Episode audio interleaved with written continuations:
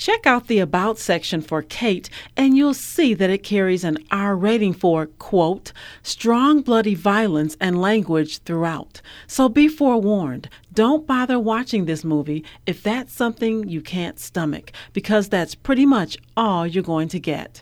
Kate is a ruthless assassin working in Japan under the tutelage of her longtime mentor Varrick, aka V, played by Woody Harrelson. Sure you don't want to use the variable scope for this? No, I've got a lock on vector and trajectory.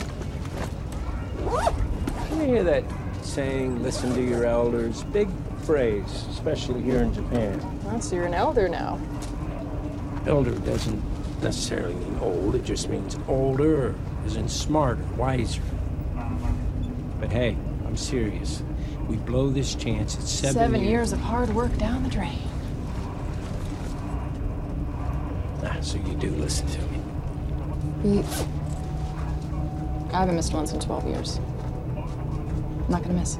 After deciding to call it quits, Kate is slipped a deadly poison on her final job and has less than 24 hours to find the person responsible and exact revenge.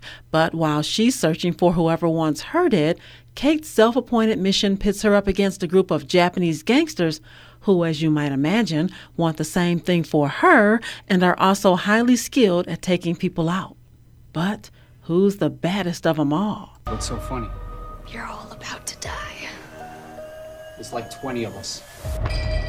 Then you're outnumbered. Take it from me, this movie is dead serious. There are really no comedic moments to lighten things up. It has one goal and one goal only to take viewers on a no holds barred journey with Kate as she fights to take down whoever wants her dead.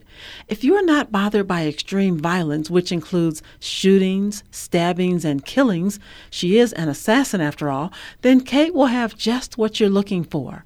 I, for one, could only take so much of it at a time, so I found myself pausing the movie from time to time to get a little respite. Overall, though, Kate is a pretty good movie.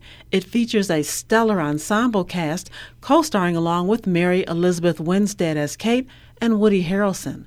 One particular up and coming actress to keep your eyes on 17 year old Miku Martineau, who shines in the role of Annie. You heard her just a little while ago. She beat out about 500 other actresses to win the role. Kate is now streaming on Netflix.